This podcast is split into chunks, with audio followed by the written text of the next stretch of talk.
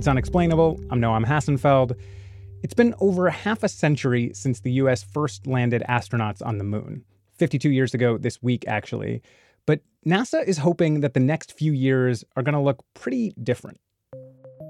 Our goal is to launch the first woman and next man to the South Pole of the Moon in 2024. NASA's newest program is called Artemis. The twin sister of Apollo, and she was the goddess of the moon. But Artemis won't just be another Apollo. This time when we go to the moon, we're actually going to stay. And that is a significant difference between what we're doing today and what we did back in 1969 through 1972. This time, astronauts won't simply be walking on the moon. We're going to learn how to live and work on the surface of another world for long periods of time so we can take that knowledge to Mars. Mars may be a very long term target, but Artemis is really about scientific research on the moon. And there's lots of interesting questions NASA's trying to answer there, like how much water ice is in the moon's south pole? Or how could that water be used as life support for a moon outpost? Or what can all the impact craters on the moon tell us about exactly how it formed? But there are other, less heralded, unanswered questions that maybe NASA should consider looking into. And they have to do with what the Apollo astronauts left behind. Science reporter Brian Resnick and I talked about this a couple years ago on Vox's daily news show Today Explained. It was the first time Brian and I had reported something together, just asking weird questions and seeing where they'd lead us. And in a lot of ways, it was kind of the origin of this show, Unexplainable. So we thought we'd play this weird journey we went on, which goes all the way to the creation of life itself. But it starts with some trash bags.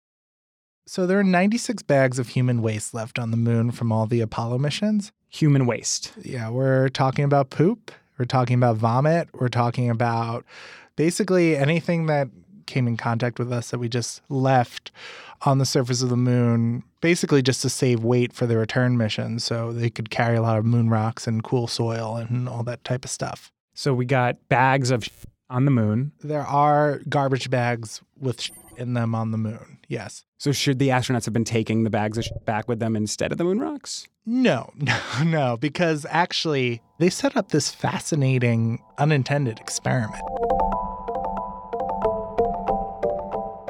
So if you took a mass of human feces, poop, whatever we want to call it, and you desiccated it, you know, dried it of all its water, about half of its weight is bacteria.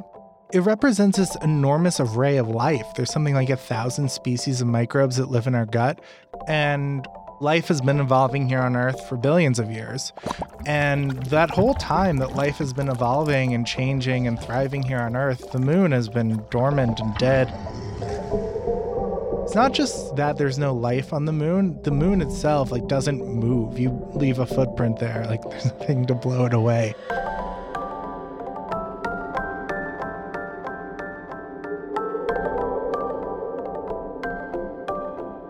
When the Apollo program brought humans to the moon, we brought life to this dead world for the first time in billions of years. And then we just left life there. The answer to whether that life is still living or how long it lived while it was on the moon really points to some fascinating questions about the origin of life on Earth and one of the most fascinating questions in astrobiology, which is what is the upper limit for the resiliency of life? And like, can life exist in space? So, if I can understand this correctly, about 50 years ago, astronauts started this accidental experiment where they left bags of shit on the moon, and you want to find out if the bacteria in those bags is still alive. Yeah. And just to make like totally sure, is there any chance we could go back and there's just no bags? Well, I did call one of the surviving Apollo astronauts. You called an astronaut and asked him about his. Sh- I it was it was one of the more embarrassing phone calls of my uh, journalistic career. Calling him up, I called Charlie Duke, who was on the moon for around three days uh, with Apollo 16. And uh, what did he say? Did he take a shit on the moon? So I called him up. I think he was sitting in an airport. Charlie Duke. and I try to broach the question really um, um, tactfully because you know I'm asking this distinguished man if he took a shit on the moon, and um, it's like an embarrassing question to ask, but like like you know. Well, not really embarrassing, but Yeah. uh, go ahead. Yeah. So did you leave human waste on the moon? We did uh, left urine that was collected in a tank in the descent stage, Mm-hmm. and I believe we had a couple of bowel movements, but I'm not sure. Wait, he's not he's not sure if he took a shit on the moon? Nothing has made me believe more in the conspiracies around the Apollo missions than an astronaut not being sure if he took a shit on the moon. Like I would that would be like my number one memory. But we are sure that there is shit on the moon, right? Yeah, uh, NASA actually has an absurdly detailed document of like all the human artifacts that have been left on the moon. And this is where like they list like 96 bags of human waste, which includes astronaut diapers, Right. like urine. So all of this stuff would be potentially testable and potentially host life. Does Charlie think it's alive? Oh yeah, he shot it down like im- immediately. That stuff's been out there exposed to cosmic radiation for 47 years. I'd be really, really surprised if anything ever survived. Is Charlie right? So I said before that the moon is kind of this unchanging place, but it's also very harsh. Here on Earth, we have this protective magnetic field that protects us from really intense radiation coming from just everywhere in the galaxy. So, cosmic radiation kind of like just blasts holes through subatomic scale things. It's just like the moon is not protected from cosmic radiation. If I'd have stayed up there for 47 years in this human body, I'd be dead because of the cosmic radiation. Two, there's wild temperature swings on the moon. So from day to night on the moon, it's like a couple hundred degrees Fahrenheit of difference. The temperature uh, range is extreme in our landing spots from minus 200 and something to uh, 200 and something Fahrenheit. It's hot and it's cold. It's freezing and it's hellish. It's everything. It's the moon. It doesn't have any, you know, protection from the sun and from the the worst parts of the sun. So it seems pretty unlikely it's alive. Is it even possible it's alive?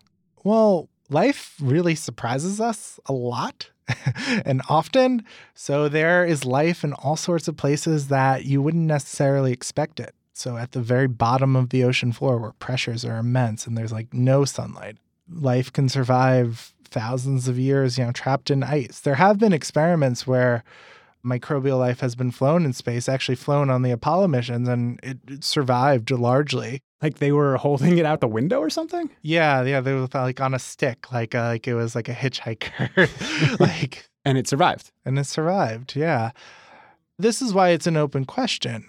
Okay, so it seems likely that the bacteria in the sh- is dead. It's possible though that it's alive. You're saying NASA should go back, check it out, get the sh- Why?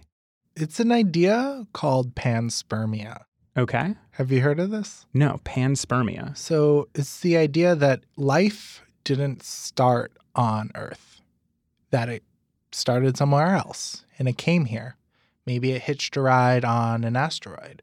If something could survive or at least be revivable from a dormant state after being on the moon for 50 years, it actually lends a lot of weight to this idea that maybe life didn't begin here. You know, like take a bong rip now. What if life is something that propagates itself across the universe naturally? Kind of like how light propagates itself across the universe. So a star emits light, and then that light will hit everything because light just spreads naturally at the speed of light. Like, what if life is kind of like a radio wave like that? And I guess we're basically, by studying the moon poop, testing whether the medium of space can allow life to transfer. Yeah, it helps us understand like if life is like a property of the universe itself or if it's this rare crazy fluke that we see around us.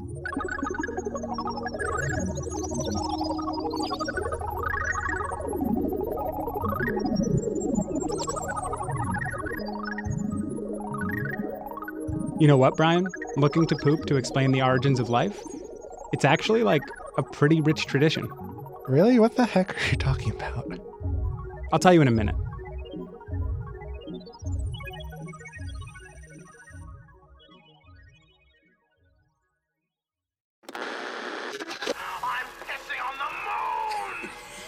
Wait, no.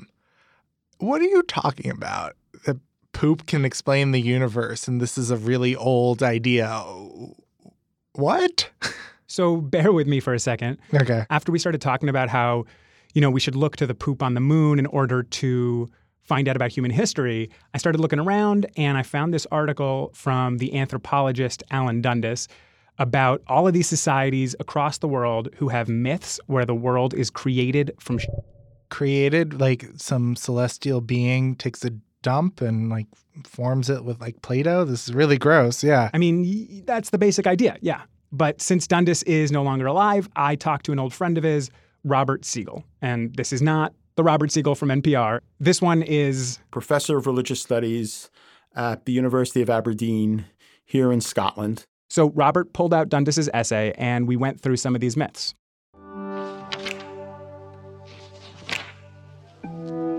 So, the Fon people in Benin in West Africa have a myth where a cosmic serpent creates mountains by pooping all over the land. In India, there's a version of a creation myth where the character Bhima poops on Rama's head. The feces is thrown into the water, which immediately dries up and the earth is formed. There's a Japanese goddess who gives birth to other gods who are created from her poop. In other versions, a worm excretes the earth, or the world is formed from the excreta of ants.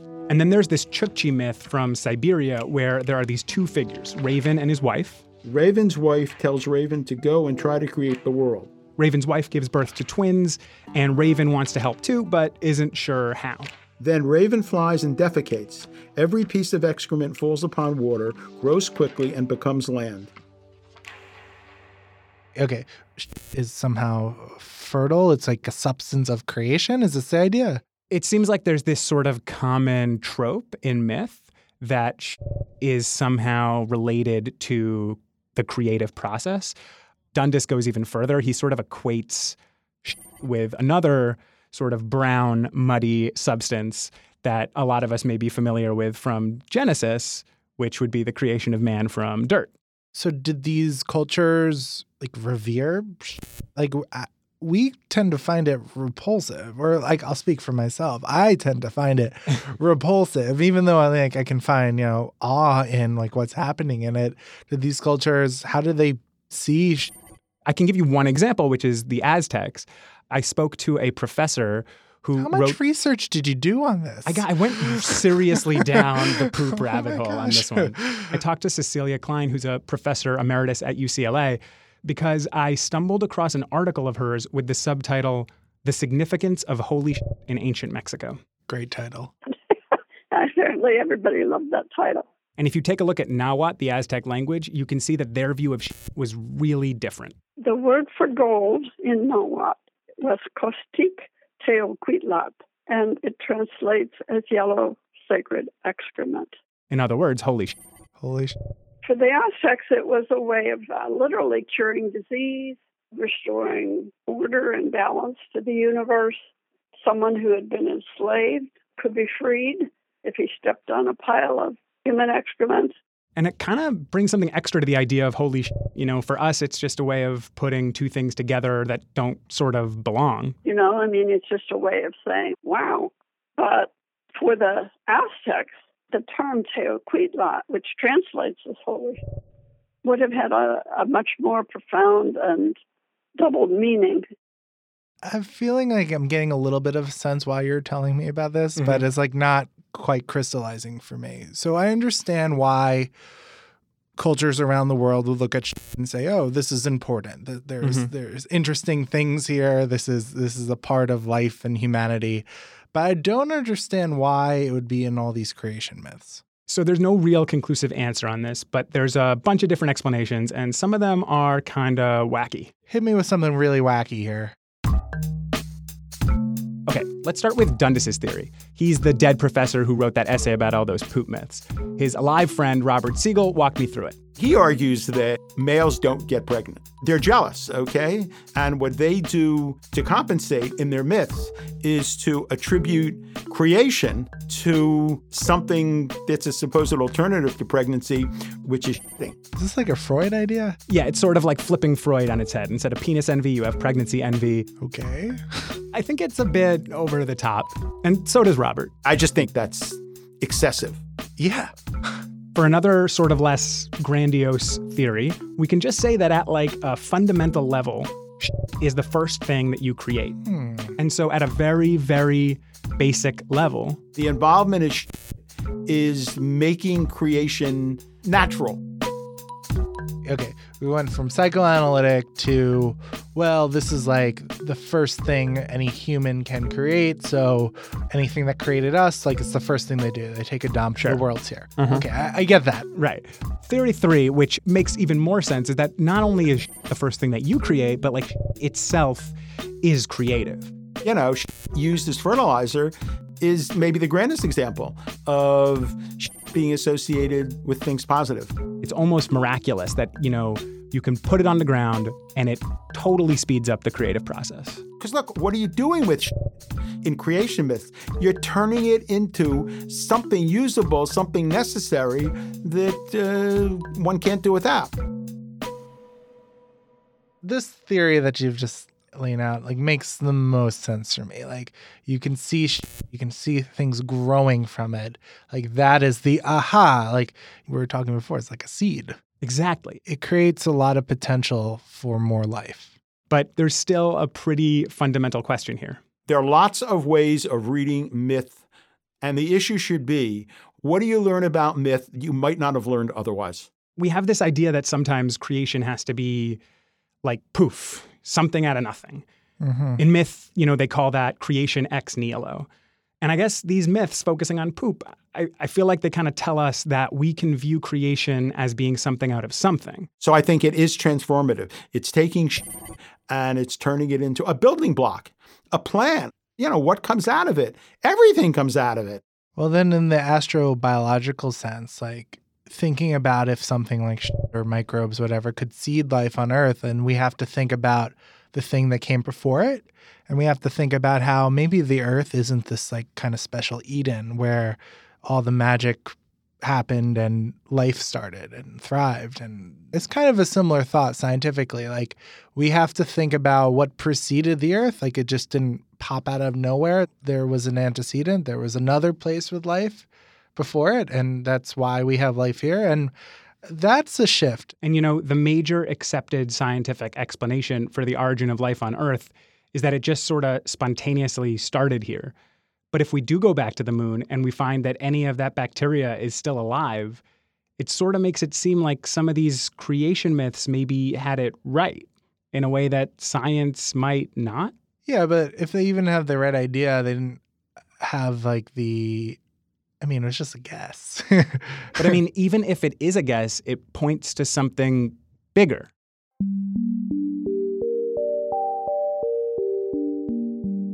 You know, maybe it's just this impulse to say, we don't think of creation as something that comes from one spot. We actually think creation is just transformation. Maybe creation doesn't really even exist. I like that view better. To me, the universe then spirals out. A creation myth that just starts on planet Earth here from whiz bang, there's life here, is actually a lot simpler than thinking about how life travels from planet to planet, even like across solar systems. Thinking of all the things that have to happen for the web of life to spread across the galaxy is amazingly more complex than any story that has ever been told.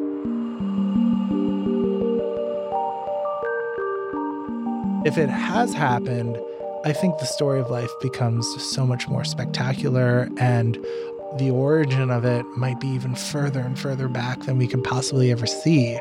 Like, that's even, that becomes even unspeakable to think about how broad and how intricate and complex the real truth of life is in the greater universe.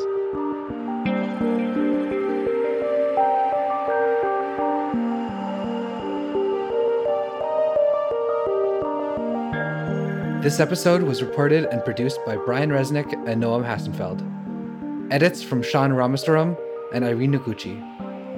Mixing from Efim Shapiro and me, Christian Ayala. Fact checking from Will Reed and Alex Pena. And music from Noam and the mysterious Breakmaster Cylinder. The rest of the Unexplainable team is Meredith Hodnott, Mandy Nguyen, and Byrd Pinkerton. Lauren Katz heads up our newsletter, and Liz Kelly Nelson is the VP of Vox Audio. You can sign up for our newsletter at vox.com slash unexplainable and send any thoughts you might have to unexplainable at vox.com. Unexplainable is part of the Vox Media Podcast Network, and we'll see you next Wednesday.